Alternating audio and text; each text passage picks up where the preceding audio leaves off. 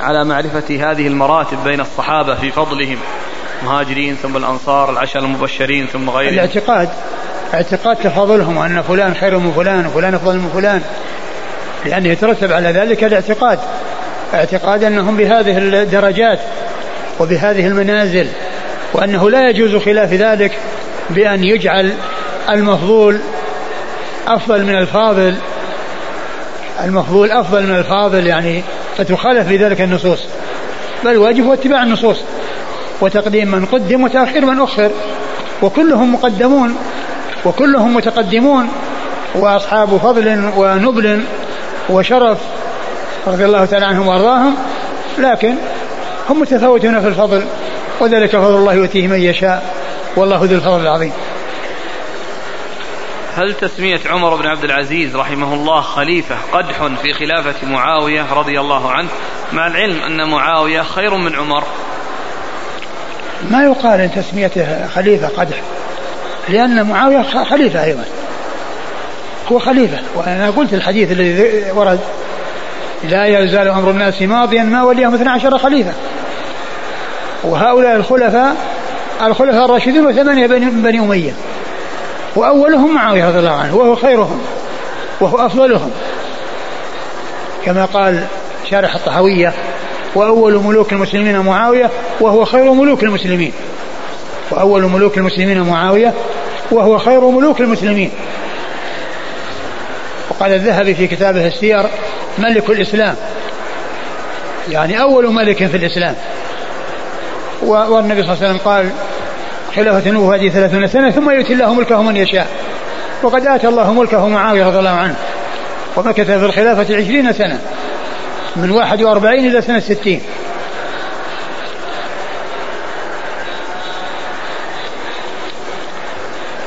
عندما سئل النبي صلى الله عليه وسلم أي الناس أحب إليك؟ قال عائشة. قال فمن الرجال؟ قال أبوها. فهل يدل هذا على تفضيل عائشة على أبيها لا ما يدل. الأصل والمعروف عن أهل السنة والجماعة أن الصحابة جميعا أفضلهم الخلفاء الراشدون أبو بكر ثم عمر ثم عثمان.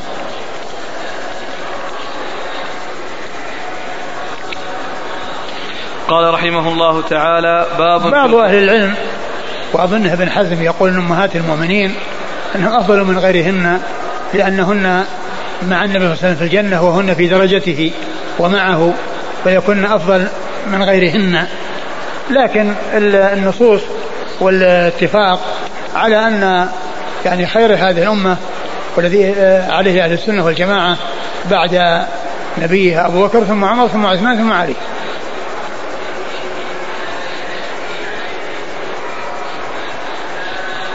هذا يقول فائدة في هذا الزمن شخص يدعي الخلافة ويسمي جماعته جماعة الخلافة.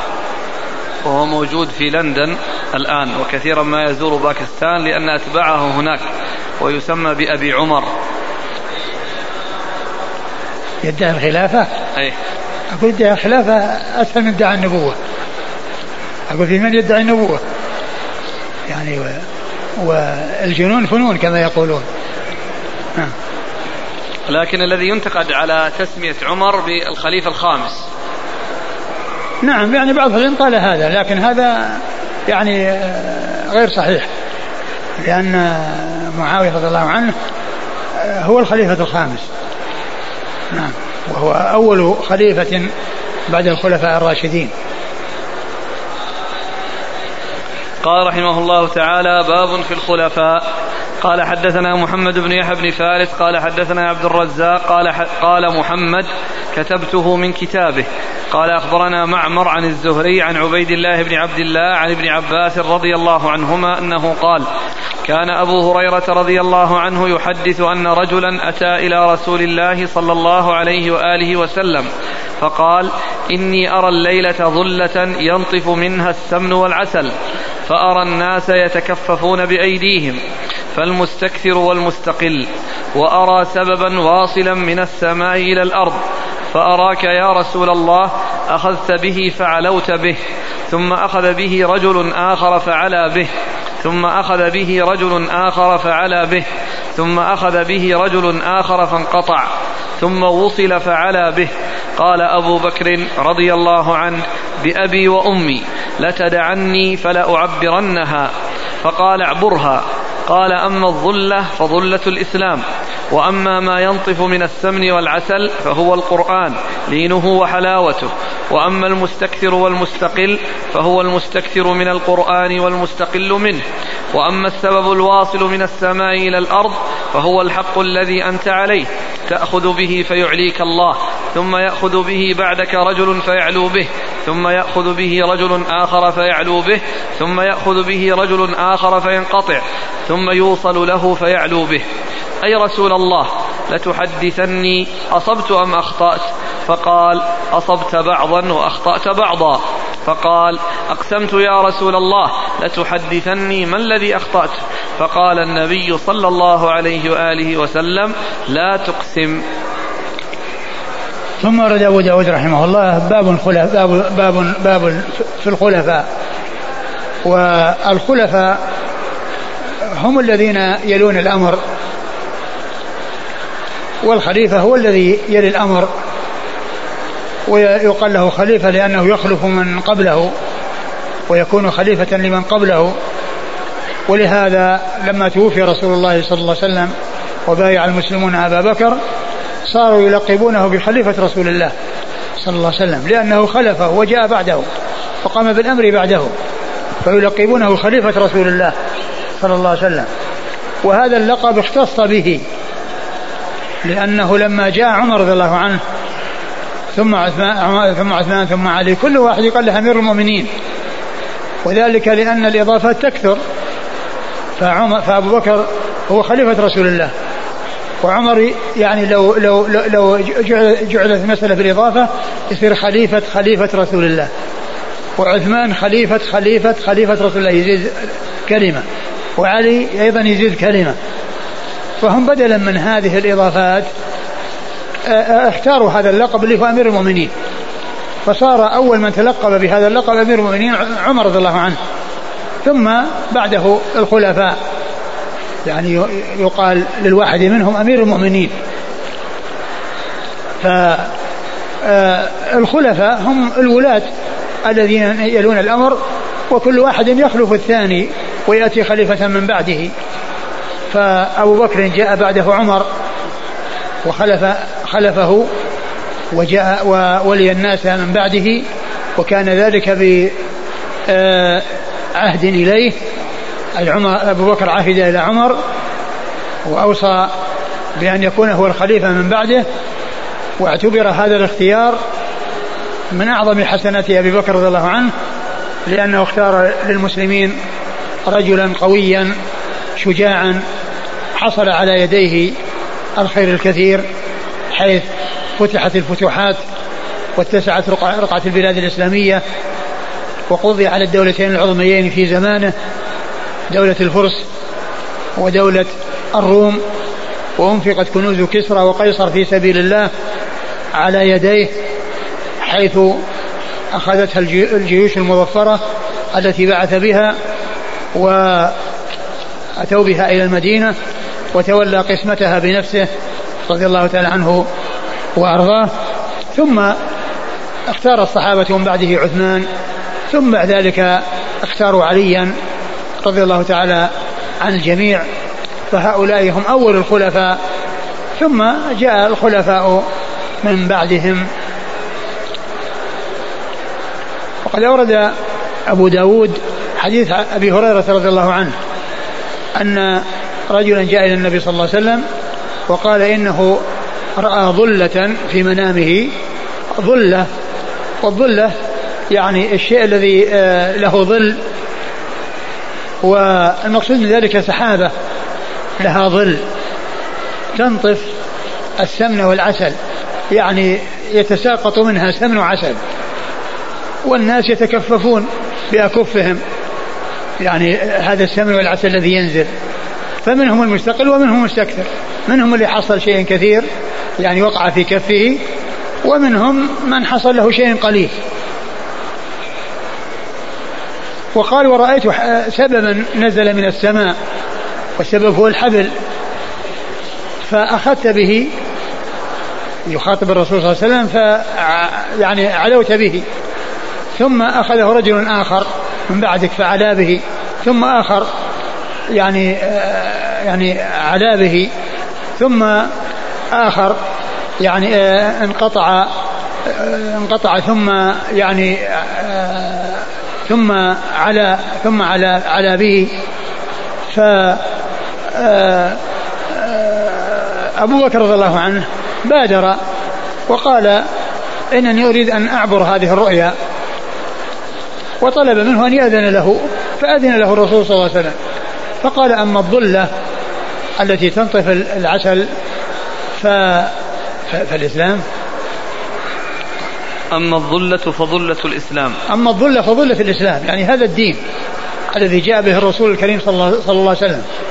وأما آه نطف آه كون تنطف السمن والعسل فإن ذلك ما جاء به من القرآن. وأن الناس يتفاوتون يعني في آه، في في, في, الأخذ من القرآن وفي العمل بما جاء في القرآن فمنهم المستقل ومنهم المستكثر يعني على حسب ما يحصل منهم من التطبيق والتنفيذ لما جاء في القرآن. ثم الحبل الذي آه، نزل من السماء وعلى به الرسول صلى الله عليه وسلم فهو إشارة إلى إلى إلى ذهابه وإلى الخلفاء من بعده. وأبو بكر رضي الله عنه هو الذي يليه ثم عمر هو الذي يليه ثم عثمان رضي الله عنه ثم إنه حصل ما حصل له من قيام قيام بعض الناس عليه وحصره في داره ثم قتله فيها ثم ان أنه وصل بعد ذلك لعلي رضي الله عنه. يعني آه يعني آه علا به عثمان ثم انقطع ثم وصل وجاء رجل آخر فعلا به الذي هو علي رضي الله عنه وأرضاه. فهذا هو تعبير هذه الرؤيا. ولما فسر أبو بكر رضي الله عنه التفسير وعبرها بهذا التعبير قال أخبرني هل أصبت؟ قال عليه الصلاة والسلام أصبت بعضا وأخطأت بعضا.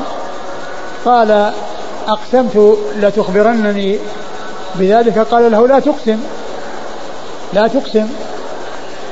وقوله لا تقسم أو قال أقسمت قيل أن المقصود أنه قال أقسمت ولم يقل أقسمت بالله. ومثل هذا لا يعتبر قسم. وقال أنه النبي صلى الله عليه وسلم لا تقسم.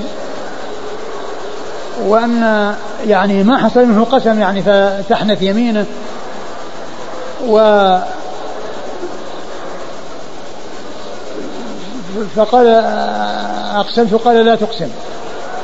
ومن العلماء من يقول أنه قسم ولكن اليمين لا تبر إلا إذا كان ما يترتب عليه مضرة. وأما إذا كان عدم البر يكون فيه مصلحة فإنها لا تبر اليمين.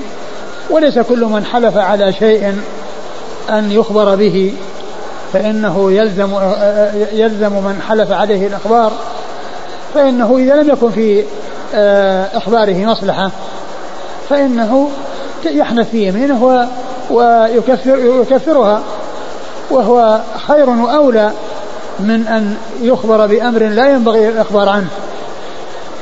لا ينبغي الإخبار عنه.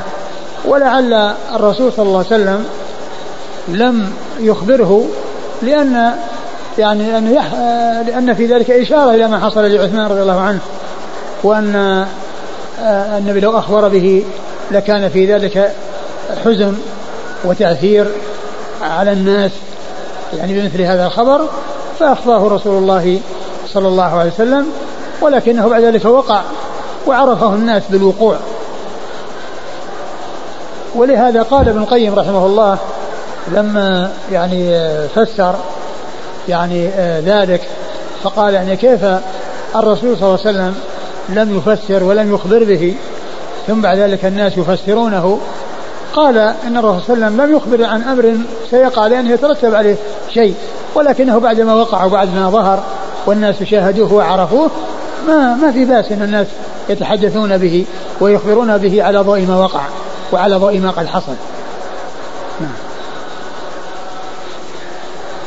الآن مثلها حلفت عليك تعمل كذا أو لا تعمل كذا ما دام أنه ليس فيه بالله فهو ليس بحلف. كلمة حلفت أو أقسمت دون أن يقول بالله ما يعتبر ما يعتبر قسم. لكن حتى لو قل لو قال أقسمت بالله أو حلف عليه بالله أنه يخبر في سر من الأسرار التي لا ينبغي الإخبار يعني لا ينبغي له أن يخبره. والذي حلفه مخطئ في حلفه وعليه أن يحلف ويكفر يمينه. لكن الحديث يعني ظاهره أنه ليس فيه حلف. لأنه ليس فيه إلا كلمة أقسم لكن إيش توجيه قول النبي صلى الله عليه وسلم؟ لا تقسم. لا تقسم يعني آه، معناه أنك لا يحصل منك قسم لأن هذا شيء في المستقبل. إحنا نحن اعتبرناها أنها ليست قسم. الرسول قال لا تقسم. اذا اعتبرها قسم. نعم. اعتبرها قسما. ما هو واضح انه اعتبرها قسم لأن قوله لا تقسم يعني لا يحصل منك قسم. وأما هنا قال أقسمت فقط. ان أحد الأخوة يفيد أن الرواية عند البخاري فوالله يا رسول الله لتحدثني. نعم. يعني آه، ال ال إذا كان جاء اللفظ يعني بهذا فإنه يعتبر قسم. ويكون كلمة أقسمت يعني يوضح آه، آه، هذا يوضح كلمة أقسمت. ويكون الجواب مثل ما ذكرت أنه ما يلزم أن كل من حلف أنها تبر, تبر يمينه لأن الإنسان قد يحلف على أن يخبر بسر لا ينبغي أن يسأل عنه ولا ينبغي أن يخبر فيه. قال حدثنا محمد بن يحيى بن فارس عن عبد الرزاق. محمد بن يحيى بن فارس مر ذكره عبد الرزاق بن همام الصنعاني اليماني. ثقة. أخرجه أصحاب الكتب الستة. قال محمد كتبته من كتابه. قال محمد اللي هو الذهلي كتبته من كتابه يعني من كتاب عبد الرزاق. عبد الرزاق الذي هو شيخه. نعم. عن معمر. عن معمر بن راشد الأزدي البصري اليماني ثقة أخرجه أصحاب الكتب الستة. عن الزهري عن, عن الزهري مر ذكره. عن عبيد الله بن عبد الله عن ابن عباس. عن عبيد الله بن عبد الله بن عتبه بن مسعود وهو ثقة فقيه أحد فقهاء المدينة السبعة في عصر التابعين. وحديثه أخرجه أصحاب الكتب الستة. عن ابن عباس عبد الله بن عباس بن عبد المطلب ابن عم النبي صلى الله عليه وسلم. واحد العبادله الاربعه من اصحاب النبي صلى الله عليه وسلم واحد آه السبعه المعروفين بكثرة الحديث عن النبي صلى الله عليه وسلم. قول النبي صلى الله عليه وسلم أصبت وأخطأت. عرف هذه وجه الإصابة ووجه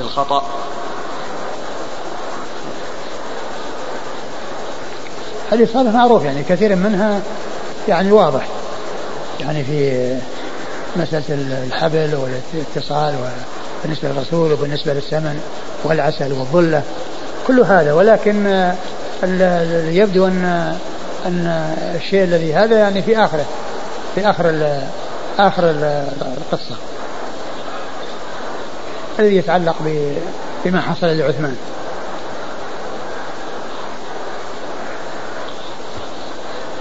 هذا تفسير آخره. يقول أما السبب الواصل من السماء إلى الأرض فهو الحق الذي أنت عليه. تأخذ به فيعليك الله ثم يأخذ به بعدك رجل فيعلو به. هذا على أنه أبو بكر. على أنه الحق الذي جابه الرسول ثم يأخذ به بعدك رجل فيعلو به. آه. على أبو بكر؟ هو هو هو طبعا يتعلق بالخلافة. طيب. هو يتعلق بالخلافة. ما هو بس مجرد كونه يعني يحكم بالحق وأنه يعني يعلو به أو يكون عاليا به بل أيضا حتى في نفس كون خليفة وأنه تبعه ومات بعده ثم يأخذ به رجل آخر فيعلو به على أنه عمر. نعم. ثم يأخذ به رجل آخر فينقطع فيوصل له فيعلو به. لا هو يعني ينقطع يعني هذا فيه شرح إلى خلافته. وابن القيم رحمه الله قال إن البخاري ما عنده كلمة له وإنما عنده فينقطع ثم يوصل يعني يوصل بغيره ما هو له. والمقصود ذلك علي رضي الله عنه خلافة اللي جاءت بعد. كما ذكر ذلك ابن القيم في تهذيب السنن. قال البخاري إنه ما عنده له خلاف مسلم وغيره فإنه عنده فيوصل له. ويعني معنى ذلك إنه يرجع إلى السابق. والمقصود إنه يرجع إلى الذي جاء بعده. لأنه هو انتهى. بكونه بكونه يعني قتل رضي الله عنه. به يزول إشكال لأن في هذا اللفظ على أنهم ثلاثة فقط. اللفظ الذي بين أيدينا. ثم يأخذ به رجل آخر فينقطع ثم يوصل له فيعلو به. على أنهم ثلاثة ما في رابع. ثم يوصل ثم يوصل يعني فيعلو به. يعني هو اللفظ الذي معنى وش هو؟ هكذا. قال ثم يأخذ به رجل آخر فينقطع. ثم يوصل له فيعلو به. لا هو يوصل له يعني يعني انقطع يعني في موته وكونه قتل. والخلافة يعني آه، قطعت بموته. يعني بخلاف غيره فإن أن أن آه، يعني هذا مات وهذا قتل ولكنه ما قتل على الخلافة اللي هو عمر رضي الله عنه وإنما هذا هو الذي قتل يعني على الخلافة. وكان طلبوا منه أنه يعني يعني آه، يتنازل وأن يتركها ولكنهم حصروا حتى قتلوه وهو متمسك بها. آه، ابن القيم يقول لفظ البخاري ثم أخذ به رجل آخر فانقطع به ثم وصل. فقط. ثم وصل يعني بغيره. نعم. نعم ثم وصل لغيره. قال وهذا لا يقتضي أن يوصل له بعد انقطاعه به. نعم. وقال الصديق في تفسيره في نفس حديث البخاري فينقطع به ثم يوصل له. فهذا موضع الغلط. أيوه نعم. وهذا يبين فضل صدق معرفة البخاري وغور علمه في إعراضه عن لفظة له في الأول وإنما انفرد بها مسلم.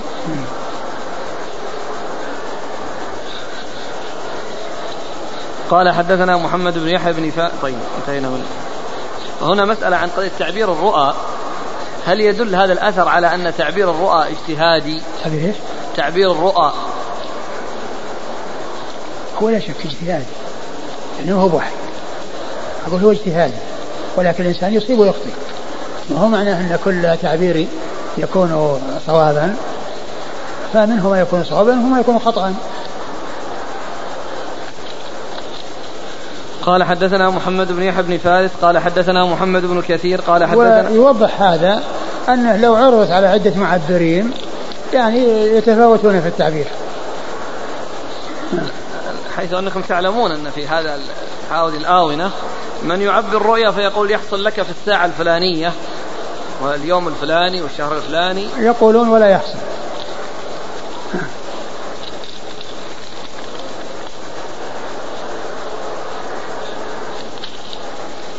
قال حدثنا محمد بن يحيى بن فارس قال حدثنا محمد بن كثير قال حدثنا سليمان بن كثير عن الزهري عن عبيد الله بن عبد الله عن ابن عباس رضي الله عنهما عن النبي صلى الله عليه وآله وسلم بهذه القصة قال فأبى أن يخبره. ثم ورد أبو داود الحديث عن ابن عباس وفيه فأبى أن يخبره فأبى أن يخبره ويعني معناه أنه طلب منه أن يخبره والرسول ما أخبره ويعني الألباني ضعف هذه الرواية وسبب التضعيف هو اسماء آه، سليمان بن كثير لأنه آه، لا بأس به في غير الزهري وهنا رواية عن الزهري وهنا رواية عن الزهري. لكن هذا اللفظ الذي قول فأبان يخبره هو مقتضى آه، ما تقدم من أنه طلب وما تحقق له ذلك لأن هذا إخبار عن الواقع. الرسول, ما أخبره. معناه أن الرسول امتنع من إخباره وقد طلب منه. نعم. وأكد ذلك عليه. نعم. قال حدثنا محمد بن يحيى بن فارس عن محمد بن كثير. محمد بن كثير هو العبدي ثقة أخرج أصحابه في الستة وقد مر ذكره. العادة يروي عنه مباشرة. أي نعم. هنا روى عنه بواسطة عن سليمان بن كثير. عن سليمان بن كثير العبدي وهو وهو لا بأس به في غير الزهري. أخرج له؟ أصحاب الكتب. أصحاب الكتب الستة. عن الزهري عن عبيد الله بن عبد الله بن عباس. نعم وقد مر ذكره. يقال هنا مرسل صحابي ولا؟ لأن هناك يقول كان أبو هريرة يحدث. وهنا نعم عن عبد الله نعم هو هذا يصير مرسل صحابي. يعتبر مرسل صحابي لأن الرواية السابقة تدل على ذلك. قال حدثنا محمد بن المثنى قال حدثنا محمد بن عبد الله الأنصاري قال حدثنا الأشعث.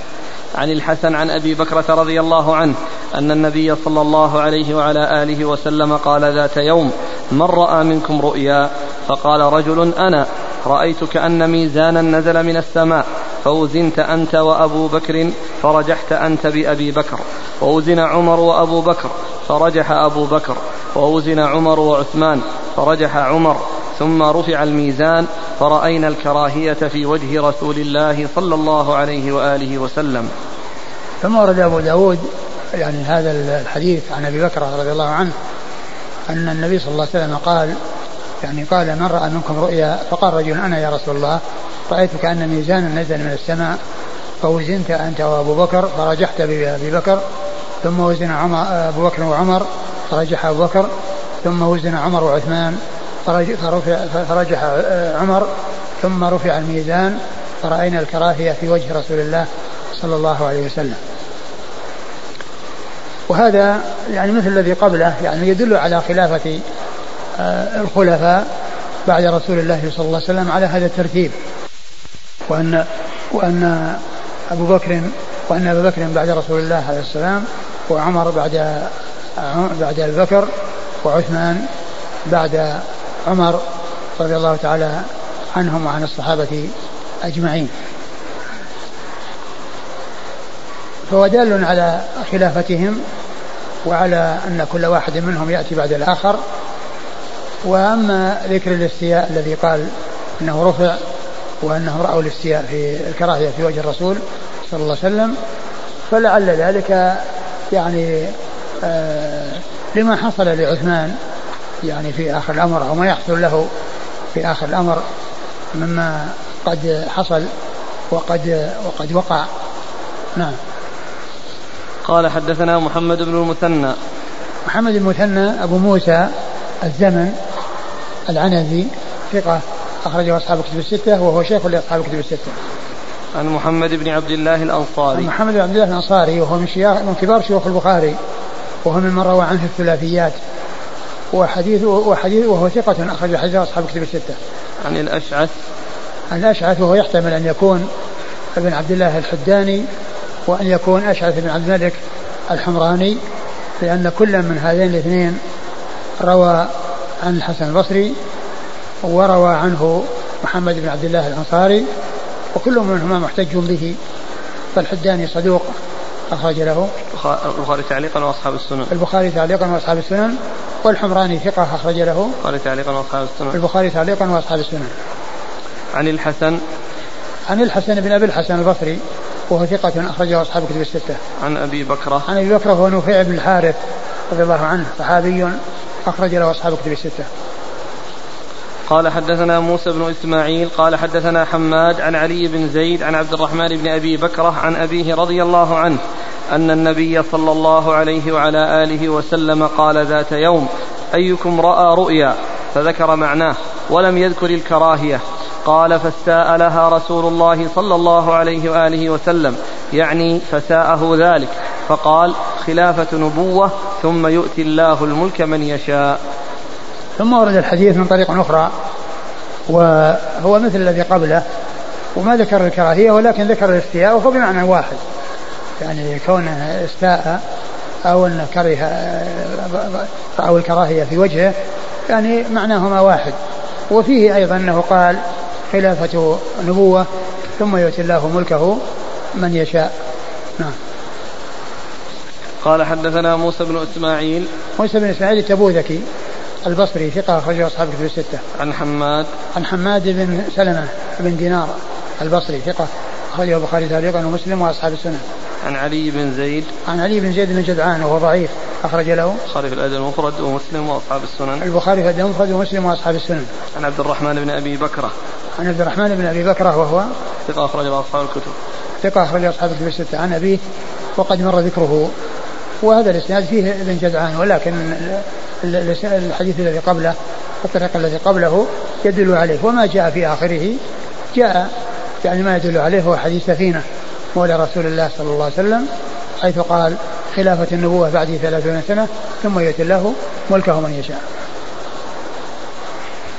الباب طويل عندنا أسئلة إذا سمحتم. من فيه؟ من حديث في الرؤى حديث واحد ولا حديثين؟ سيأتي بعده حديثين. الرؤى؟ أي نعم. إذا نقف والله تعالى أعلم. وصلى الله وسلم وبارك على عبده ورسوله نبينا محمد وعلى آله وأصحابه أجمعين. جزاكم الله خيرا وبارك الله فيكم ونفعنا الله ما قلتم.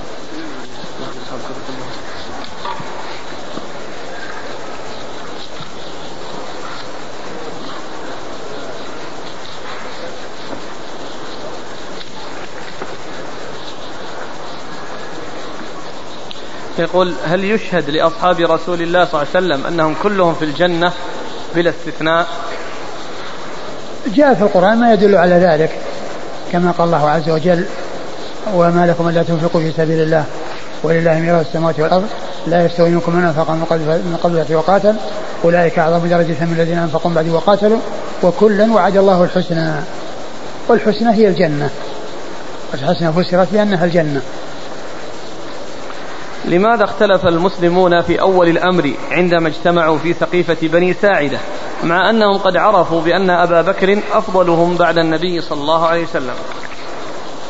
آه آه معلوم أن الاجتماع كان وحصل من الأنصار أولا وأنهم آه, يعني رأوا أنهم يعني يكون يكون تكون الولاية فيهم أو يكون لهم نصيب من الولاية.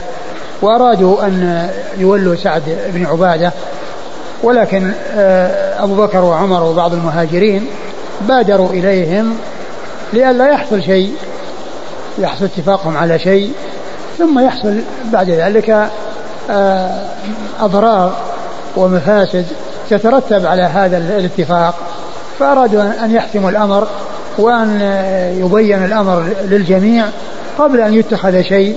وقبل أن يحصل شيء من الأنصار آه، آه، يتفقون عليه فعند ذلك لما بين عمر رضي الله عنه يعني منزلة أبي بكر وأن الرسول صلى الله عليه وسلم قدمه بإمامة الصلاة في مرض موته وقد آه، روجع في ذلك الرسول صلى الله عليه وسلم أصر على أن يكون هو الذي يتولى فقال عمر رضي الله عنه رضيك الرسول صلى الله عليه وسلم لأمر ديننا أفلا نرتضيك لأمر دنيانا أفلا نرتضيك لأمر دنيانا. وبعد ذلك حصل الاتفاق من أصحاب رسول الله صلى الله عليه وسلم يعني على ذلك ووقع الشيء الذي أخبر به النبي عليه الصلاة والسلام حيث قال يأبى الله والمؤمنون إلا أبا بكر وقد يكون بعضهم خفي عليه يعني ما يتعلق بأن الخلافة في قريش وهو الذي قاله أبو بكر رضي الله عنه آه، للأنصار يعني في ذلك الاجتماع. قد يكون بعضهم ما اطلع على هذا. ما اطلع على هذا. نعم. هل يصح هذا الحديث من كنت مولاه فعلي مولاه؟ نعم حديث صحيح. وما معناه؟ معناه أن أن من كان رسل مولاه فإن عليا مولاه.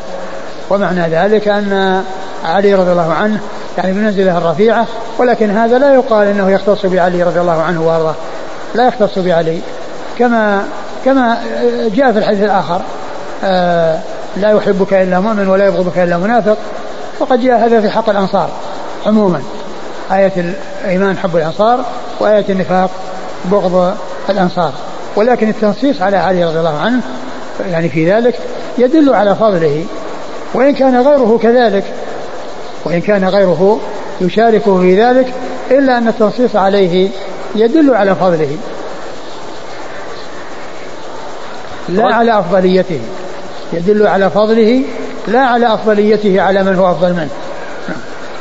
رجل قال لضيوفه تفضلوا على عشاكم. الله والنبي يحييكم مثل هذا التعبير ما يصلح. الله والنبي يحييكم يعني لا يضيف النبي وإنما يقول حياكم الله.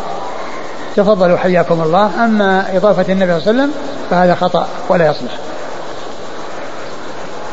فضيلة الشيخ أنا شاب أريد التوبة من بعض الذنوب الكبيرة والصغيرة وأنا قد اغتبتك فأرجو أن تسامحني وأن تدعو لي بالتوفيق والسداد. نسأل الله. التوفيق للجميع وسامح الله الجميع.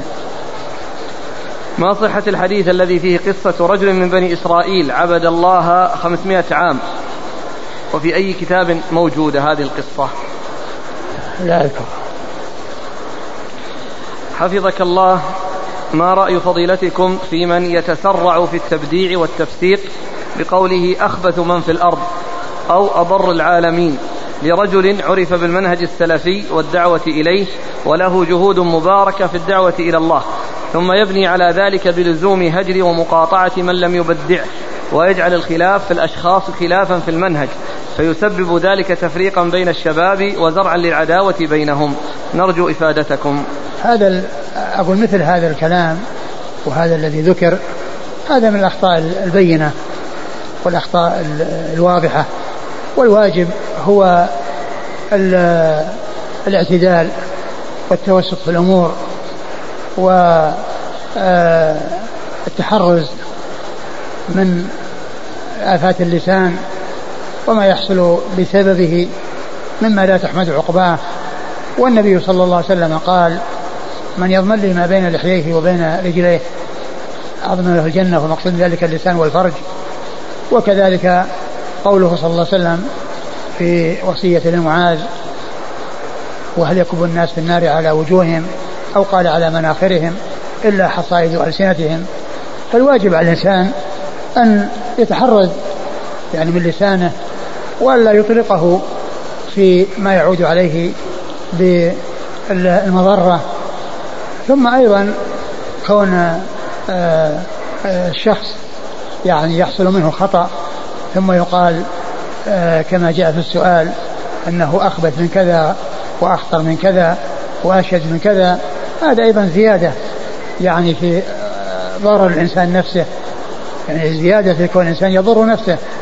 بكونه يأتي بمبالغات ويأتي بكلام يعني لا يكون صحيحا ولا يكون مستقيما ولا يكون مطابقا للواقع ثم أيضا يعني ما يحصل بسبب ذلك من الفوضى ومن إساءة الظن بالإخوان بعضهم ببعض ويعني من من هجر وما إلى ذلك كل هذا من الأمور التي هي من من عمل الشيطان والتي فيها يكيد ال ال الإنسان يعني الشيطان للإنسان فيوقعه في المهالك ويوقعه في فيما يعود عليه المضرة.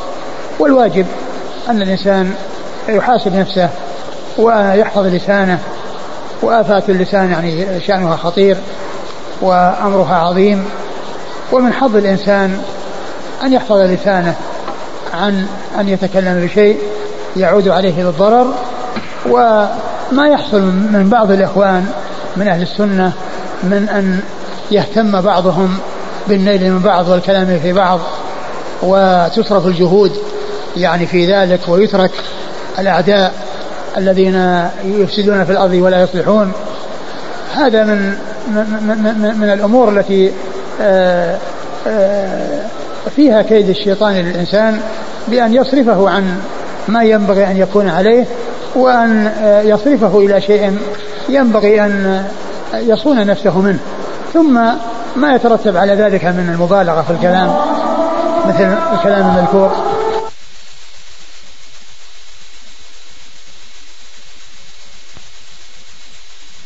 بسم الله الرحمن الرحيم.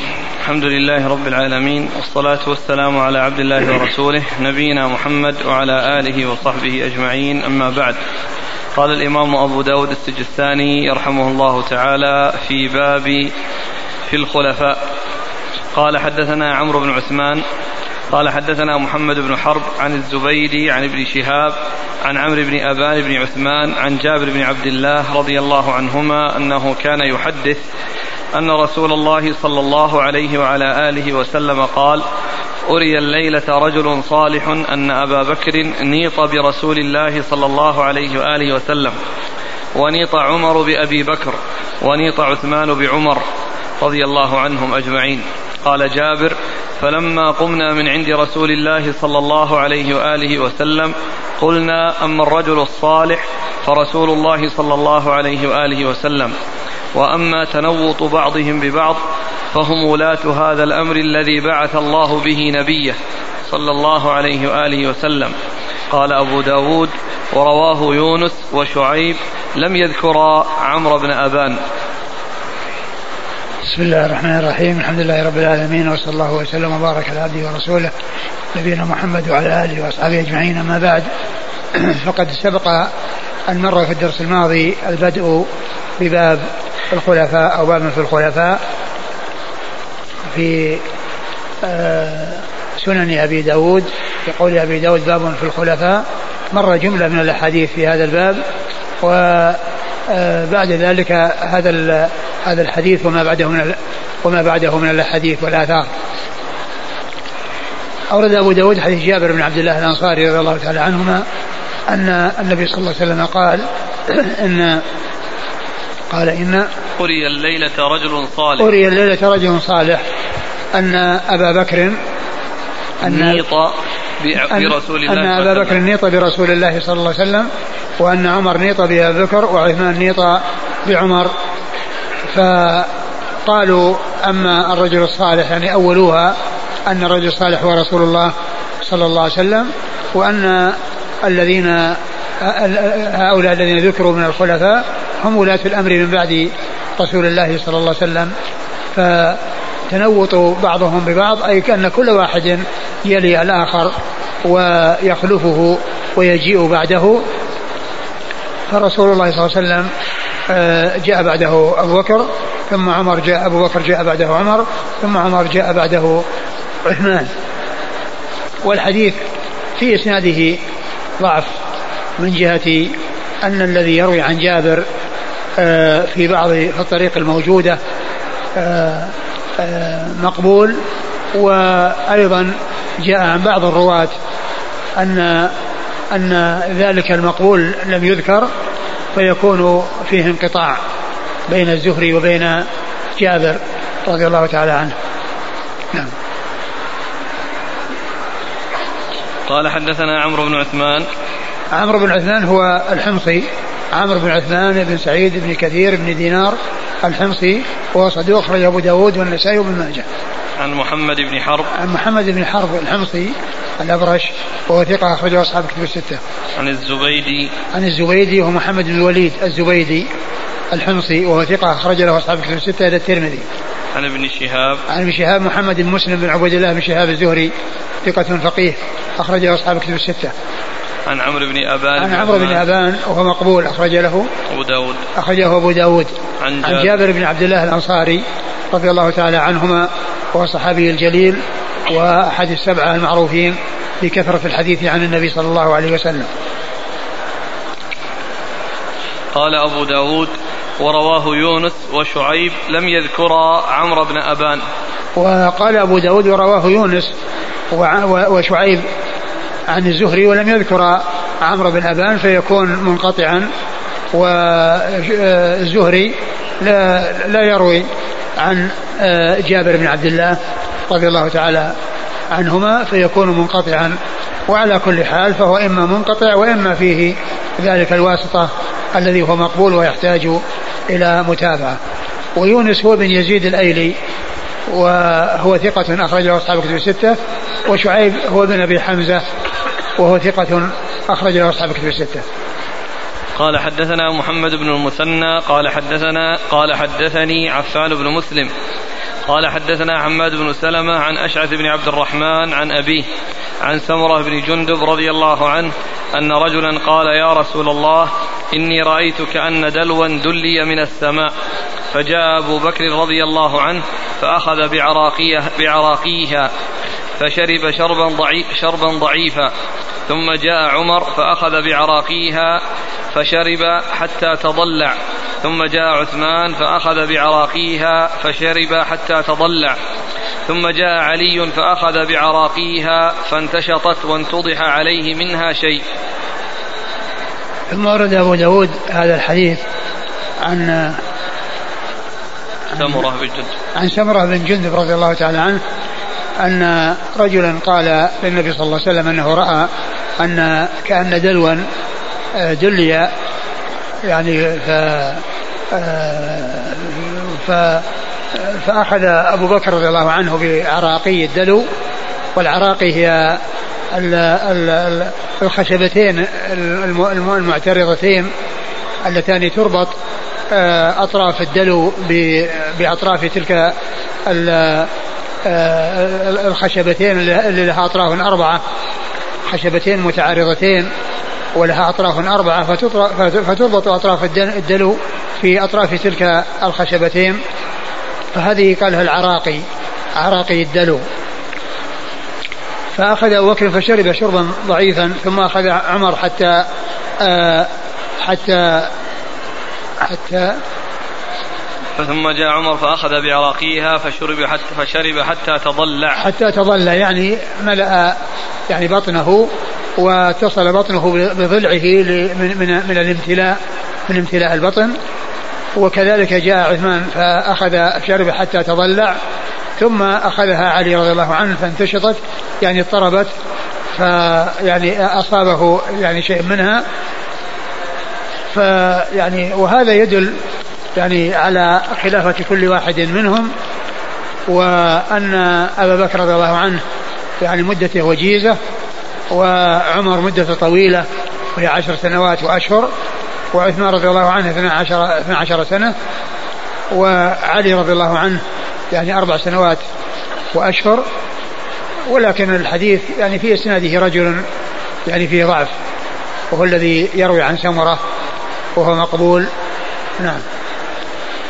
قال حدثنا محمد بن المثنى محمد بن المثنى هو أبو موسى العنزي الملقب بالزمن وهو ثقة أخرجه أصحاب الكتب الستة بل هو شيخ لأصحاب الكتب الستة. عن عفان بن مسلم عن عفان بن مسلم الصفار وهو ثقة أخرج له أصحاب الكتب الستة. عن حماد بن سلمة عن حماد بن سلمة بن دينار البصري ثقة أخرجه البخاري تعليقا ومسلم وأصحاب السنن. عن أشعث بن عبد الرحمن. عن أشعث بن عبد الرحمن وهو صدوق أخرجه أبو داود والترمذي والنسائي. صدوق أخرجه أبو داود والترمذي والنسائي. عن أبيه. عن أبيه وهو مقبول أخرج له. أبو داود. أخرجه أبو داود. عن سمرة بن جندب. عن سمرة بن جندب رضي الله عنه صاحب رسول الله صلى الله عليه وسلم وحديثه أخرجه أصحاب الكتب الستة. لكن الحديث الذي ورد وهو في الصحيحين آه قصة آه آه كون الرسول صلى الله عليه وسلم رأى أنه كان على بئر وأن معه دلو فنزع منها ما شاء الله أن ينزع فأخذها أبو بكر فنزع ذنوبا أو ذنوبين وفي نزعه ضعف ثم أخذها عمر فاستحالت غربا أي دلو كبيرة جدا فلم أرى عبقريا يثري ثرية حتى ضرب الناس بعطن وهذا ثابت في الصحيحين وفي غيرهما وهو يدل على خلافة آه، أبي بكر وأنها قصيرة ويدل على خلافة عمر وأنها طويلة وما حصل من النفع الكثير واتساع البلاد الإسلامية وقوة الإسلام وأهله في ذلك الزمان حتى آه، اتسعت رقعة البلاد الإسلامية. وفتحت الفتوحات الواسعة وقضي على الدولتين العظميين في ذلك الزمان دولة الفرس ودولة الروم. وأنفقت كنوز كسرى وقيصر ملكي الفرس والروم في سبيل الله أنفقت في سبيل الله وذلك على يد الفاروق حيث أرسلت إليه في المدينة وتولى قسمتها رضي الله تعالى عنه وأرضاه. فالحديث الذي فيه رؤيا النبي صلى الله عليه وسلم بهذا الوصف في حق أبي بكر وعمر ثابت في الصحيحين. وأما هذا الذي فيه نزول الدلو وأن أبا بكر شرب شربا ضعيفا وعمر شرب حتى تضلع يعني حتى آه، اتصل أو التصق يعني بطنه بضلعه من امتلاء امتلائه بالماء وكذلك عثمان. يعني هذا فيه ضعف. نعم.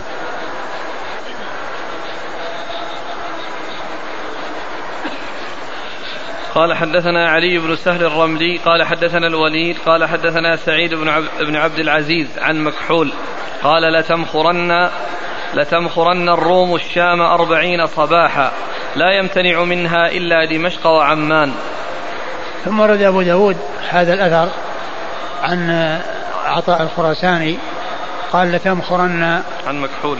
عن مكحول. لتمخرن لتمخرن نعم. الروم الشام. نعم. أربعين صباحا. أربعين صباحا يعني أربعين يوما.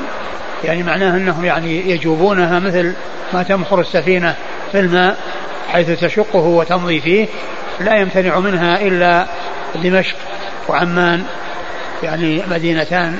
وهما المدينتان من مدن الشام المشهورة المشهورتين المعروفتين. نعم.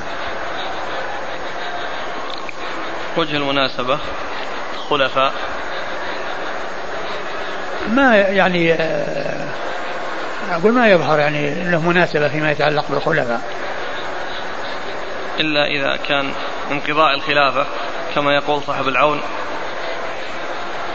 انقضاء الخلافة وظهور الفتن بعد زمان الخلفاء الراشدين. الخلافة يعني كما هو معلوم وإن وإن وإن انتهت الخلافة الراشدة إلا أنه جاء يعني خلافة وحصل لها ثبات واستقرار فلا أدري يعني. قد أولا هذا كما هو معلوم مرسل وهو كلام يعني آه، شخص تابعي يعني فليس يعني أقول فليس ثابتا ولا يقال له حكم الرفع لأنه مو بكلام صحابي. وإنما هو كلام تابعي هذا كلام مرسل. يجوز أنه أخذ يعني من يعني بعض الكتب أو أنه يعني بعض القصص أو الحكايات يعني فلا فلا يعتبر ولا يعول عليه لأنه ما جاء في شيء عن رسول الله صلى الله عليه وسلم. ويعني إذا لو صح يمكن يكون في المستقبل ولا يقال أنه في آه، بعد الخلافة الراشدة لأن بعد الخلافة الراشدة كما هو معلوم الأمور مستقرة والمسلمون يعني آه، متمكنون من الشام ولا حصل للروم يعني دخوله يعني بعد أن خرجوا منه في زمن عمر ولكن هذا يمكن يكون في المستقبل لو صح.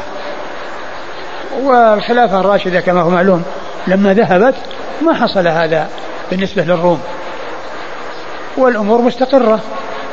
ويعني معاوية رضي الله عنه آه، بعدما حصل تنازل الحسن مكث في الخلافة عشرين سنة. والأمر بيده وأمر الإسلام يعني ظاهر وقوي وعزيز وقد غزوا البلاد المختلفة والجهاد ماض والروم ما دخلوا بلاد الشام ولا ولا كل شيء آه، حصلوا عليه إلا دمشق وعمان. هذا ما وقع. فالقول بانها بأن الخلافة آه، ضعفت يعني بعد الخلفاء الراشدين ما حصل هذا الشيء الذي هو دخول دخول الروم وكونهم يأخذون كل شيء ولا يمتنع منهم إلا هاتين المدينتين. يعني ليس بواضح.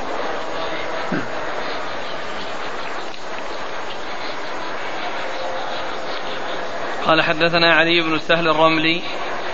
علي بن سهل الرملي صدوق أخرج أبو داود النسائي في عمل يوم الليلة. عمل يوم الليلة.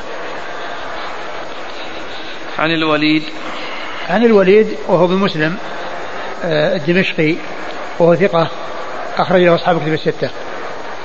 عن سعيد بن عبد العزيز. عن سعيد بن عبد العزيز وهو ثقة أخرج له.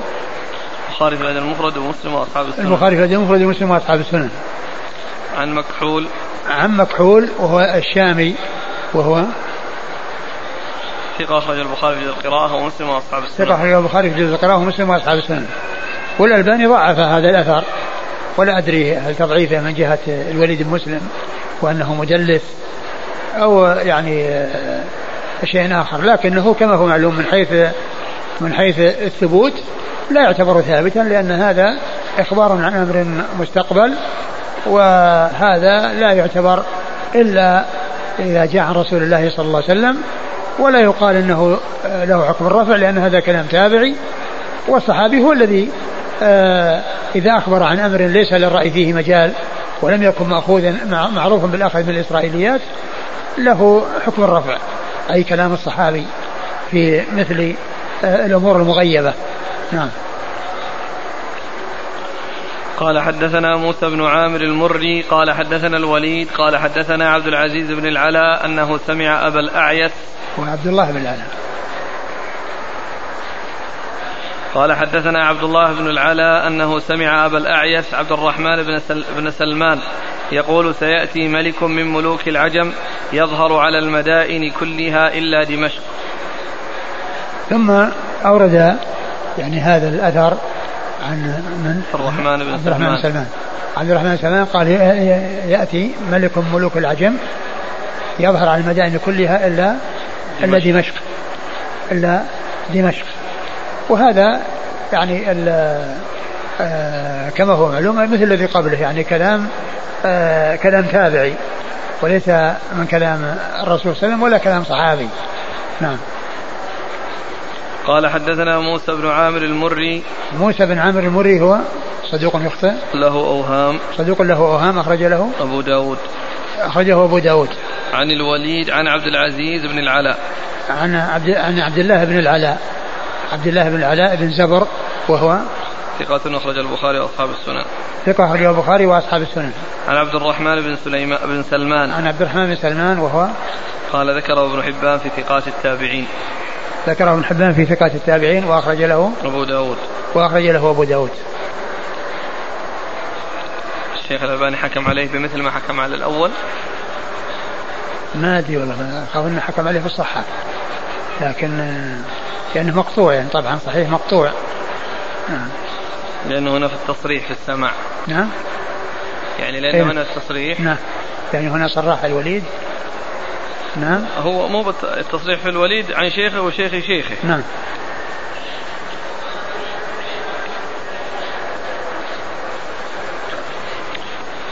قال حدثنا موسى بن إسماعيل قال حدثنا حماد قال حدثنا برد أبو العلاء عن مكحول أن رسول الله صلى الله عليه وآله وسلم قال موضع فسطاط المسلمين في الملاحم أرض يقال لها الغوطة. ثم أورد أبو داود آه، هذا الأثر عن مكحول وقد رفعه إلى رسول الله صلى الله عليه وسلم وقال موضع فسطاط المسلمين في أرض يقال لها الغوطة. وهي البساتين التي حول دمشق. والفسطاط يعني يعني هو معناها الخباء ومعنى ذلك أن جيوش المسلمين يعني تكون يعني في في ذلك المكان. وهذا آه، مرسل لأن التابعي إذا قال قال رسول الله صلى الله عليه وسلم كذا فهذا هو المرسل في اصطلاح المحدثين. والمرسل ضعيف. لأنه يحتمل أن يكون الذي سقط صحابيا أو تابعيا. وعلى فرض أنه تابعي يحتمل أن يكون ثقة وأن يكون ضعيفا. فهو من أجل احتمال أنه تابعي وأن التابعي يكون ضعيفا أو ثقة اعتبر من قبيل الضعيف. ولو كان الساقط الصحابي فقط ما يؤثر لأن الصحابة كلهم عدول. ولهذا فقول صاحب البيقونية ومرسل منه الصحابي سقط. يعني هذا غير مستقيم يعني هذا الكلام. لأن لو كان السقوط للصحابي فقط ما ما كان هناك إشكال. ولكن الإشكال في كون المحذوف الساقط يحتمل يكون صحابي وأن يكون تابعي. وعلى احتمال أن تابعي يكون ثقة أو ضعيفا لكن الحديث جاء عن أبي الدرداء يعني يعني بهذا اللفظ وزيادة وقد سبق أن مر في كتاب آه، في في في, في باب معقل آه، الإسلام أو المعقل المعقل من الملاحم. معقل من الملاحم وهو بهذا اللفظ وزيادة فيكون صحيحا أو هذا الذي جاء صحيحا يعني بذاك الذي سبق أن مر وهو صحيح. وإلا لو كان الحديث ما جاء من هذا الطريق فإنه لا يعتبر لكونه مرسلا ولكنه جاء من طريق أخرى غير هذا الطريق ومتصل. فيكون يعني هذا يعني آه له أصل في الصحيح فيما فيما قد صح. نعم. موضع فسطاط المسلمين. نعم. فسطاط. الفسطاط الخباء أو الأخبية والمقصود من ذلك آه، الجيوش التي يعني تكون في ذلك المكان.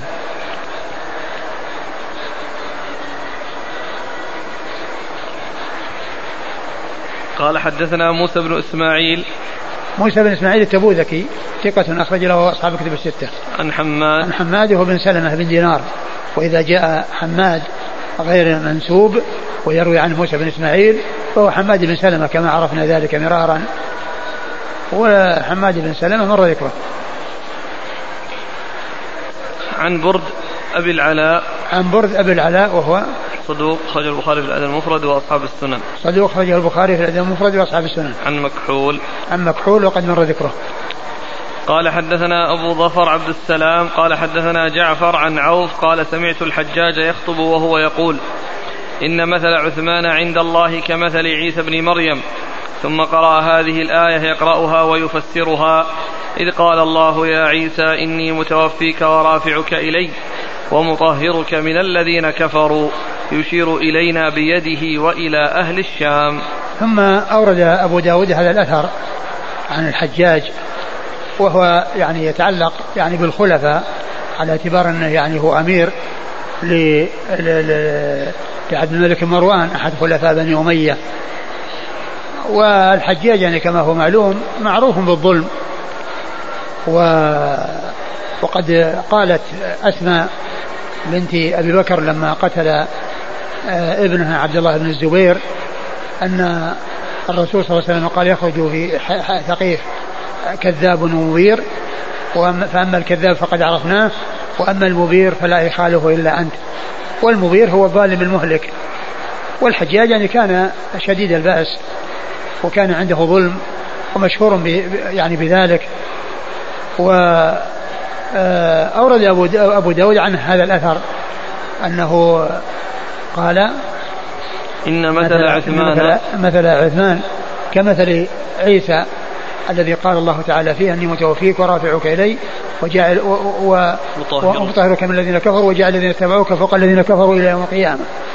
يعني معناه أن أن الذين يعني آه، هم من قرابة عثمان والذين آه، آه، الذين هم بني أمية وفيهم الخلفاء الذين هو أحد أمرائهم أنهم يعني أن أنهم باقون وأن لهم التفوق على غيرهم. ويقول يشير إلينا وإلى أهل الشام يعني إلى أهل العراق وإلى الشام أي الذين آه الذين آه اتبعوا يعني بني أمية و آه يعني تابعوا بني أمية ولم يخالفوهم وهو يشير إلى هؤلاء الذين رضوا والذين آه هم آه آه مطيعون وليسوا معارضين لخلافة بني أمية. قال حدثنا أبو ظفر عبد السلام. أبو ظفر عبد السلام هو صدوق أخرج له البخاري. بن الحارث. عبد السلام المطهر المطهر نعم. صدوق أخرج له. البخاري وأبو داود. البخاري وأبو داود. عن جعفر.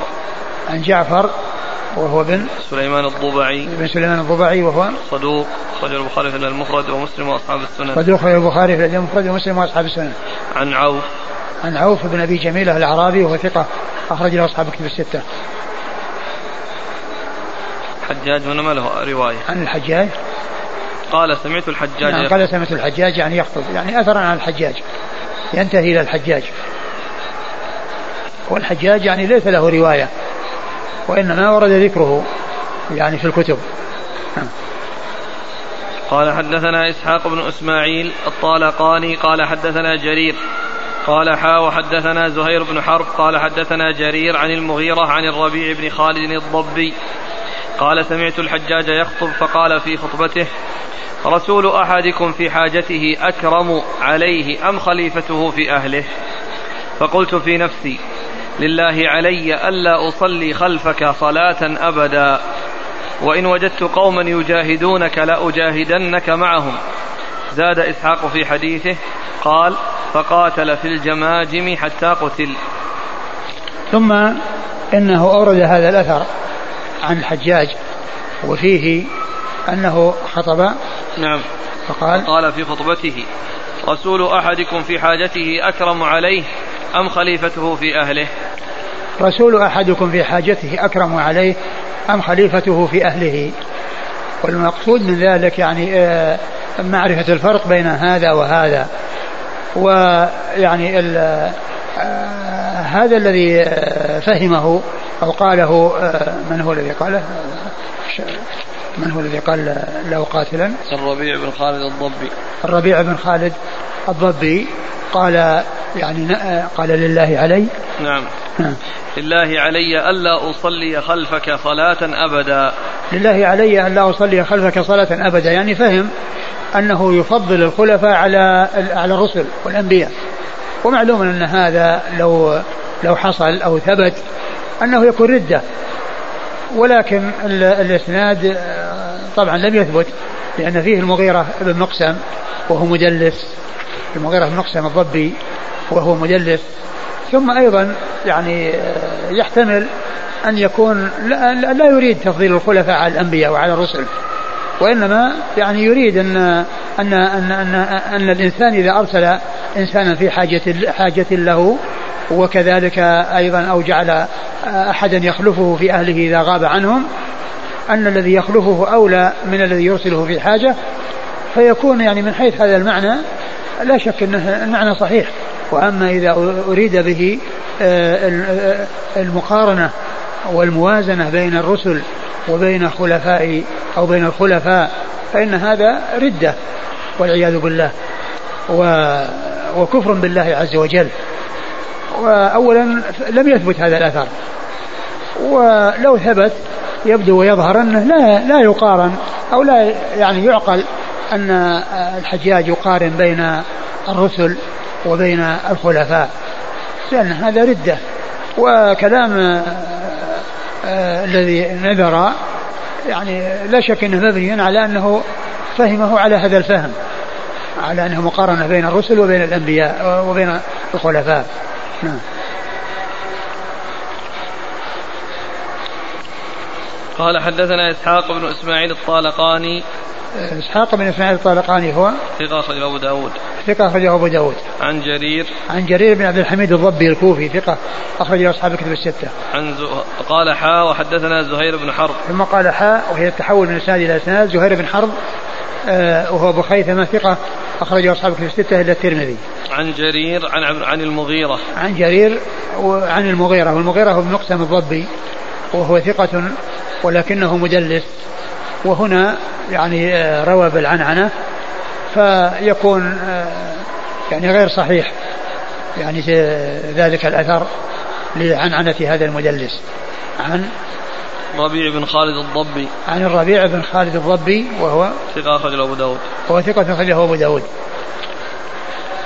زاد إسحاق في حديثه قال فقاتل في الجماجم حتى قتل. الذي هو الربيع. الذي هو الربيع. هذا الذي قال نذر أنه إذا وجد ناس يقاتلونه. وذلك في القتال الذي حصل بين الحجاج وبين عبد الرحمن بن الأشحد في دير الجماجم. نعم.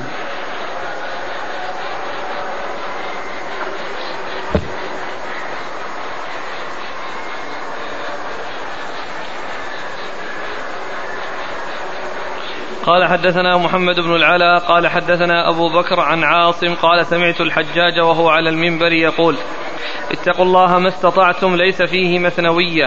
واسمعوا وأطيعوا ليس فيه مثنوية. لأمير المؤمنين عبد الملك. والله لو أمرت الناس أن يخرجوا من باب من أبواب المسجد فخرجوا من باب آخر لحلت لي دماؤهم وأموالهم. والله لو أخذت ربيعة بمضر لكان ذلك لي من الله حلالا. ويا عذيري من عبد هذيل يزعم أن قراءته من عند الله. والله ما هي إلا رجز من رجز الأعراب ما أنزلها الله على نبيه عليه الصلاة والسلام. وعذيري من هذه الحمراء يزعم أحدهم أنه يرمي بالحجر فيقول إلى أن يقع الحجر قد حدث أمر فوالله لأدعنهم كالأمس الدابر. قال فذكرته للأعمش فقال أنا والله سمعته منه. ثم ورد أبو داود هذا الأثر عن الحجاج آه، عن الأعمش وعن اللي قبله منه. عاصم بن عاصم بهدلة عاصم بن أبي النجود عاصم بن أبي النجود بهدلة يقول أنه آه، سمع الحجاج يعني يخطب يقول يعني اتقوا الله ما استطعتم ليس فيها مثنوية يعني بدون استثناء. يعني الشيء الذي أمركم الله عز وجل به اتقوا اتقوا الله عز وجل في امتثال أوامره. ليس في ذلك مثنوية ما في استثناء ما فيه إلا الاستجابة والالتزام بما جاء عن الله عز وجل من تقوى الله على حسب الاستطاعة. فاتقوا الله ما استطعتم. لا يكلف الله نفسا إلا وسعها. ليس فيها مثنوية ليس هناك استثناء. واسمعوا وأطيعوا ليس فيها مثنوية لأمير المؤمنين عبد الملك بن مروان. يعني اسمعوا وأطيعوا بدون استثناء. ومعلوم أن السمع والطاعة في ولاة الأمور فيها استثناء وليست على إطلاقها.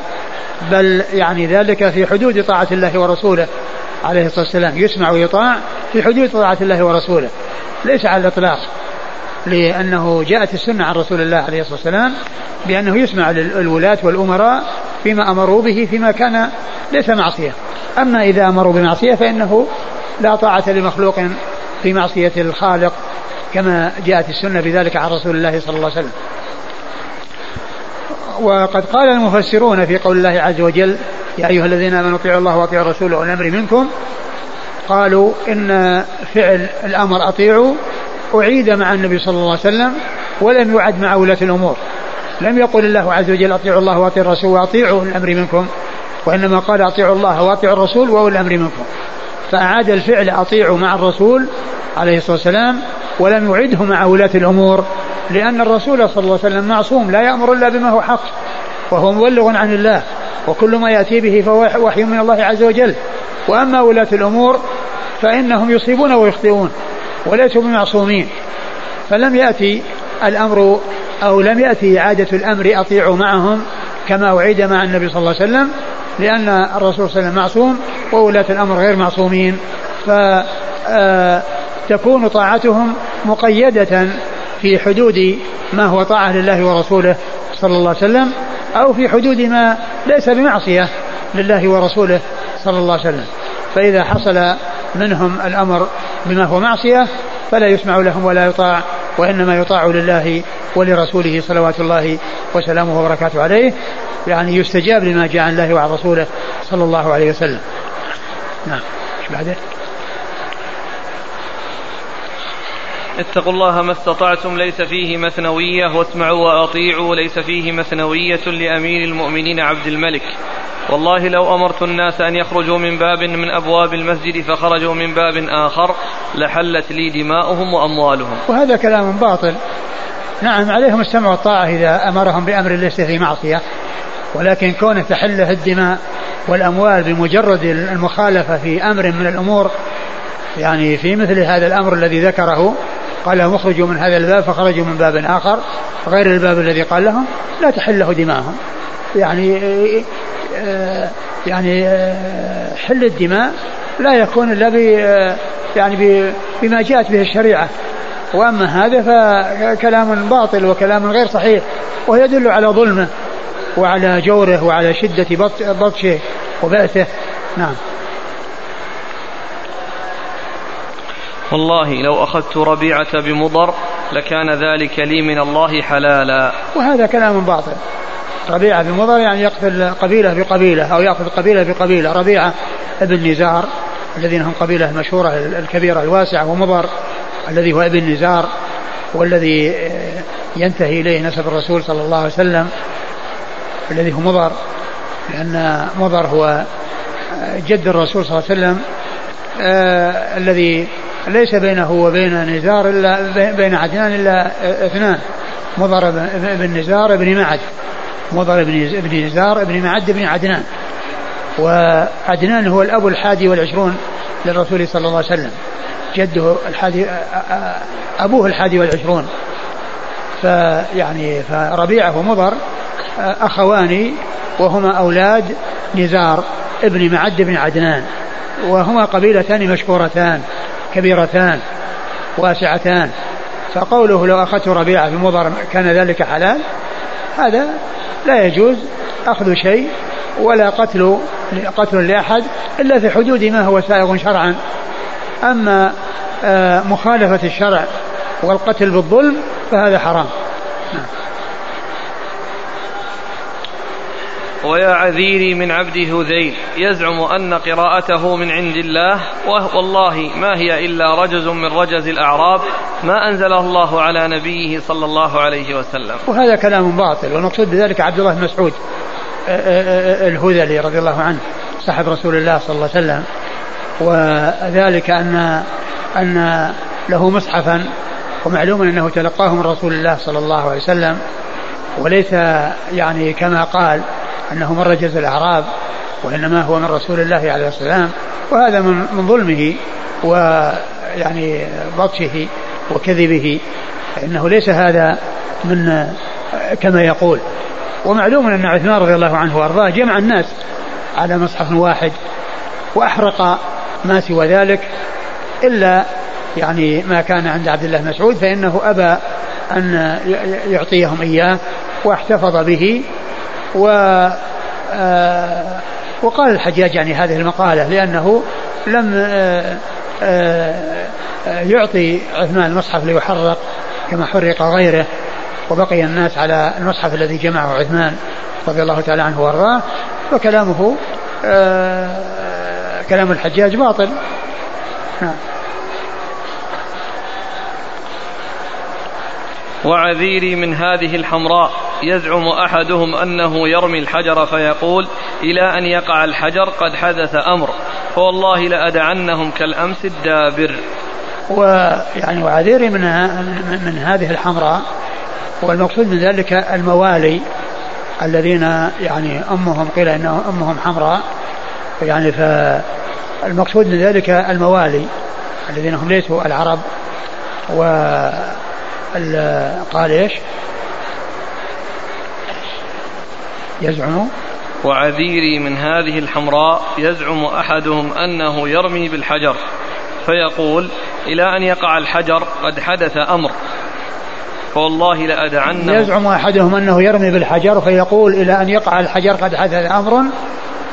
ما أدري يعني وجه يعني هذا الكلام. يعني هل يقول أنه قبل أن يقع الحجر يعني معناه أنه آه، يقول أنه حدث أمر وأن هذا مبادرة إلى أو سرعة إلى الكذب وإلى حصول شيء قبل أن يقع الحجر يعني معناه في فترة وجيزة لأن الحجر إذا رمي يعني يقع بعد فترة وجيزة.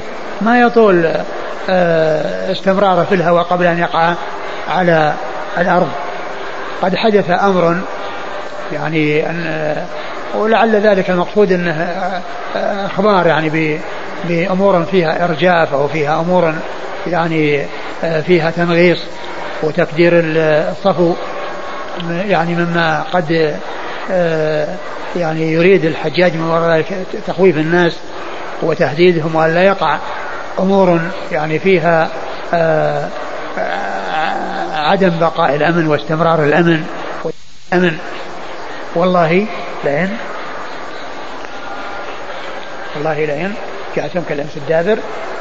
والله لأدعنهم كالأمس الدابر. والله لأدعنهم كالأمس الدابر يعني معناه أنهم آه يقضي عليهم فيكونون يعني آه قد انتهوا مثل ما انتهى أمس ومضى أمس فيكون انتهى أمرهم بمعنى ذلك أنه يقضي عليهم.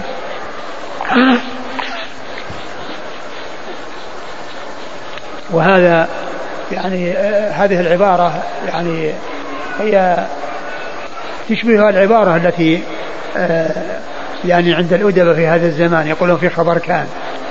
أنا, أنا, أنا أصبح في خبر كان يعني أنه مضى وانتهى. نعم. قال فذكرته للأعمش فقال أنا والله سمعته منه. قال فذكرته للأعمش فقال أنا والله سمعته منه. يعني هذا الكلام الذي قلته أيضا أنا سمعته. نعم. وهذا كلام فيه حق. وفيه كلام فيه حق وباطل وفيه كلام باطل.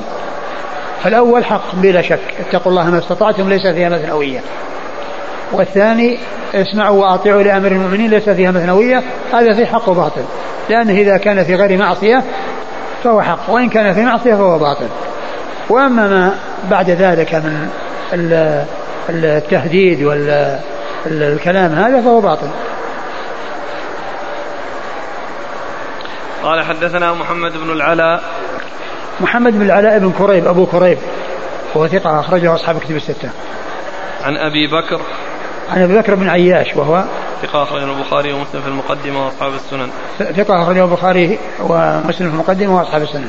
عن عاصم. عن عاصم بن نجود وهو بهدلة وهو صدوق له أوهام. آه، أخرج حديث أصحاب الكتب الستة وحديثه في الصحيحين مقرون. عن الحجاج ثم قال فذكرته للأعمش. والأعمش هو سليمان بن مهران الكاهلي وهو ثقة أخرجه أصحاب كتب الستة. جاءت الأسئلة هل أح هل العلماء أو أحد من السلف كفر الحجاج؟ ما أعلم. استهزاؤه بقراءة عبد الله ما هي تكفير ما هي كفر؟ والله لا شك أن يعني ذاك الذي مر لو ثبت لا شك أنه كفر واضح الذي هو قضية الرسل والخلفاء. وهذا يعني لا شك أن أنها أنه يعني أمر خطير ولا يبعد أن يكون أن يكون كفرا يعني يعني آه الذي جاء عن آه عبد الله عن عبد الله بن مسعود أنه مصحف أنه تلقاه من رسول الله صلى الله عليه وسلم وليس من أراجيز الأعراب.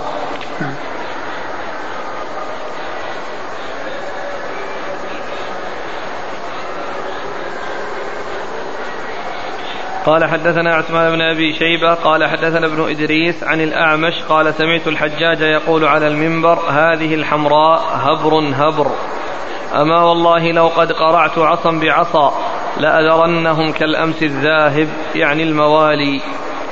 وهذا يعني مثل الذي قبله الا ان فيه زيادة. أن الحمراء هبر هبر يعني قطع قطع يعني ما يعني يستأصلهم.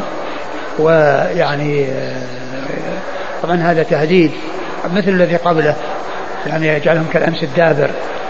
قال لو قرعت عصا بعصا ليش؟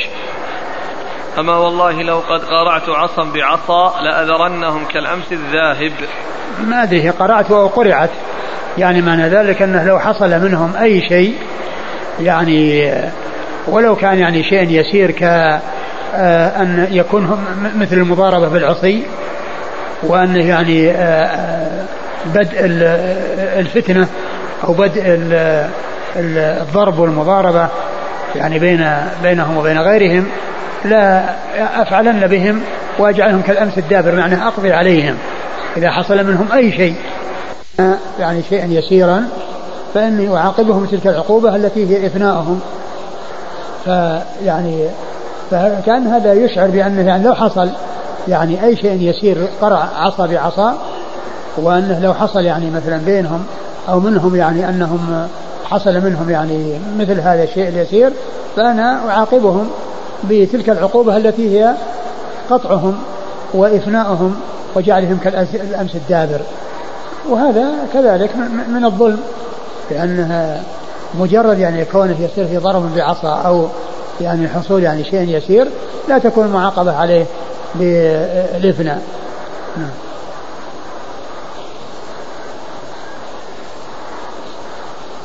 قال حدثنا عثمان بن أبي شيبة عثمان بن أبي شيبة ثقة أخرجه أصحاب في الستة إلا الترمذي وإلا النسائي فقد أخرجه في عمل اليوم والليله. عن ابن إدريس عن إدريس عبد الله بن إدريس وهو ثقة أخرجه أصحاب في الستة. عن الأعمش عن الأعمش مر ذكره. قال حدثنا هنا الأخ يقول إن الحافظ بن حجر في التهذيب ذكر أن الشعبي والنخعي كفرا الحجاج. في التهذيب؟ إيه لكن لم يعين. إيش التهذيب؟ تهذيب التهذيب. تهذيب التهذيب؟ يعني في ترجمته. ما حين هل في ترجمته أو؟ ما أدري. لأن في الغالب أنه ما تذكر في ترجمته.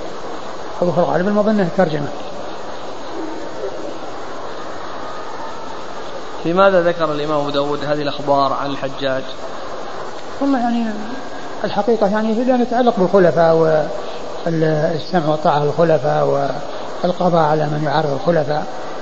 والحقيقة يعني عدم ذكرها أولى. مثل ما قال صاحب عون المعبود.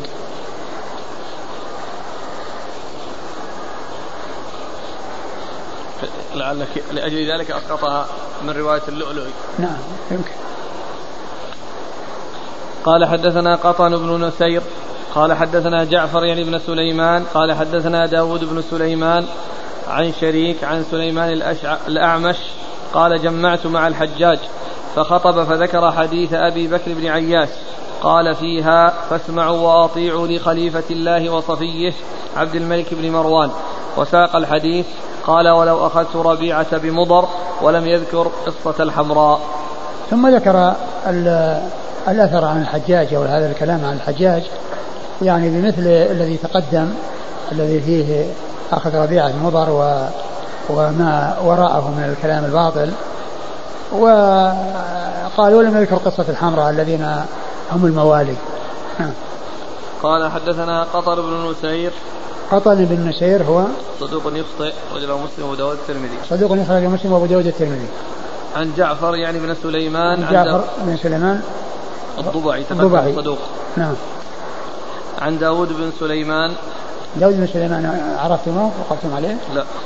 هو ذكر في في تحفة الأشراف يعني آآ آه، آآ آه، قال يعني سليمان بن داود سليمان بن داود ولكن ما أدري ما المقصود بسليمان بن داود. ويعني والإسناد يعني هذا ما أدري هل هو متصل إن فيه في تحويل لأن شريك يعني طبقته متأخرة. يعني يعني في الغالب أن بينه وبين أبي داود واسطة واحدة واسطة واحدة. فيحتمل أن يكون هناك يعني أنها طريق أخرى. ولكن يعني ما أدري ما المقصود بسليمان بن داود هذا الذي أشار في تحفة الأشراف. نعم. عن شريك. عن شريك وابن عبد الله النخعي الكوفي وهو صدوق آه، آه، اختلط لما ولي القضاء وحديثه أخرجه البخاري تعليقا ومسلم أصحاب السنة. عن الأعمش. عن الأعمش مرة قال حدثنا سوار بن عبد الله قال حدثنا عبد الوارث بن سعيد عن سعيد بن جمهان عن سفينة رضي الله عنه أنه قال قال رسول الله صلى الله عليه وآله وسلم خلافة النبوة ثلاثون سنة ثم يؤتي الله الملك أو ملكه من يشاء. قال سعيد قال لي سفينة أمسك عليك. أبا بكر سنتين وعمر عشرا وعثمان اثنتي عشرة وعلي كذا. قال سعيد قلت لسفينة إن هؤلاء يزعمون أن عليا رضي الله عنه لم يكن بخليفة. قال كذبت أستاه. كذبت أستاه. أستاه. كذبت أستاه بني الزرقاء يعني مروان. ثم أورد أبو داود هذا الحديث عن سفينة مولى رسول الله صلى الله عليه وسلم وأن وفيه أن النبي صلى الله عليه وسلم قال خلافة النبوة ثلاثون سنة ثم يؤتي الله ملكه أو الملك من يشاء هذا شك من الراوي. هل قال ملكه أو الملك. وهذا فيه دليل على أن خلافة الخلفاء الراشدين الأربعة أنها خلافة نبوة وأنهم على منهاج النبوة. وهم الذين قال فيهم النبي صلى الله عليه وسلم في حديث الأرض بن سارية فعليكم بسنتي. وسنة الخلفاء الراشدين المهديين من بعدي تمسكوا بها وعضوا عليها في النواجذ. فهذا الحديث يدل على على فضل الخلفاء وحديث سفينة يدل على فضل آه، الخلفاء وعلى فضل خلافتهم وأنها خلافة نبوة وذلك أنهم أتوا بعد النبي صلى الله عليه وسلم مباشرة وهم على منهاجه وعلى طريقته ولهذا أمر النبي صلى الله عليه وسلم باتباع سنتهم مع سنته صلى الله عليه وسلم في حديث العرباض الذي آه، أشرت إليه. ثم إن أن سفينة أخبر سعيد بن جمهان بتفصيل هذه الثلاثين. فقال آه، أمسك يعني اعدد يعني أبو بكر سنتين يعني ولي خلافة سنتين. طبعا وفيه كسر. وعمر عشرا وعثمان اثنتي عشرة وعلي كذا. ولم يذكر المقدار ولكن آه خلافتهم يعني هذه المدة التي هي الثلاثون هي خلافة النبوة كما وصف رسول الله صلى الله عليه وسلم. وبعد ذلك يؤتي الله الملك من يشاء. نعم. قال حدثنا سوار بن عبد الله. آه سوار بن عبد الله هو؟ ثقة أخرج أبو داود والترمذي والنسائي. ثقة أخرج أبو داود والترمذي والنسائي. عبد الوارث بن سعيد. عبد الوارث بن سعيد العنبري ثقة أخرج أصحاب كتب الستة. عن سعيد بن جمهان. عن سعيد بن جمهان وهو صدق له أفراد أخرجه أصحاب السنن. صدق له أفراد أخرجه أصحاب السنن. عن سفينة. عن سفينة مولى رسول الله صلى الله عليه وسلم وحديثه أخرجه أصحاب السنن. مسلم وأصحاب السنن. مسلم وأصحاب السنن.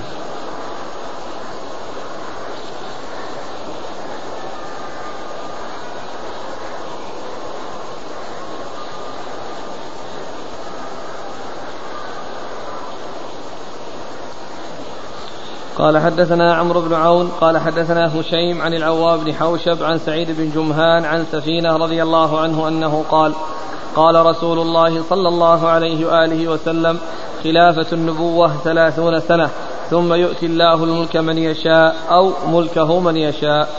ثم ورد أبو داود الحديث من طريق أخرى وفيه أنه وهو مثل الذي قبله ثم يؤتي الله ملكه أو يؤتي الملك من يشاء فهذه طريق أخرى.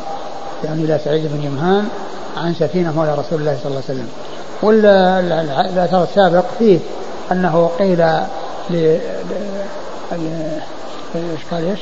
قلت قلت لسفينة انه ناس الأول أي. إن هؤلاء يزعمون من أن من الذي قال؟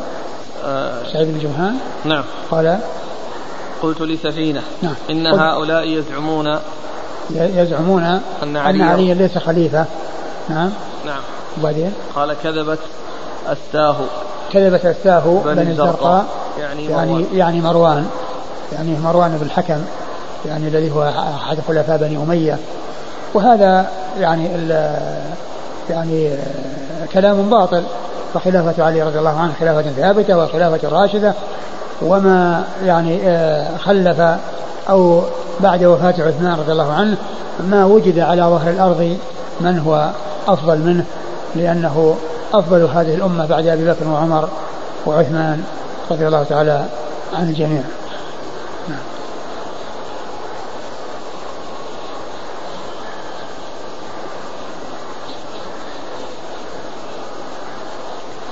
الإسناد الثاني. قال حدثنا عمرو بن عون. عمرو بن عون هو ثقة. أخرج أصحاب الكتب. أخرج أصحاب الكتب الستة؟ نعم ثقة أخرج أصحاب الكتب الستة عن هشيم عن هشيم بن بشير الواسطي ثقة أخرج أصحاب الكتب الستة. عن العوام بن حوشب. عن العوام بن حوشب وهو ثقة أخرج أصحاب الكتب. ثقة أخرج أصحاب الكتب الستة. عن سعيد بن جمهان عن سفينة. عن سفينة وقد مر ذكرهم. قال حدثنا محمد بن العلاء عن ابن إدريس قال أخبرنا حسين عن هلال بن يساف عن عبد الله بن ظالم وسفيان عن منصور عن هلال بن يساف عن عبد الله بن ظالم المزني المازني. ذكر سفيان رجلا فيما بينه وبين عبد الله بن ظالم المازني. قال سمعت سعيد بن زيد بن عمرو بن نفيل رضي الله عنه قال لما قدم فلان إلى الكوفة أقام فلان خطيبا فأخذ بيدي سعيد بن زيد فقال ألا ترى إلى هذا الظالم؟ فأشهد على التسعة إنهم في الجنة. ولو شهدت على العاشر لم إيثم. قال ابن إدريس والعرب تقول آثم. قلت ومن التسعة؟ قال قال رسول الله صلى الله عليه وآله وسلم وهو على حراء. اثبت حراء. إنه ليس عليك إلا نبي أو صديق أو شهيد. قلت ومن التسعة؟ قال قال رسول الله قال رسول الله صلى الله عليه وسلم. وأبو بكر وعمر وعثمان وعلي وطلحة والزبير وسعد بن أبي وقاص وعبد الرحمن بن عوف رضي الله عنهم. قلت ومن العاشر؟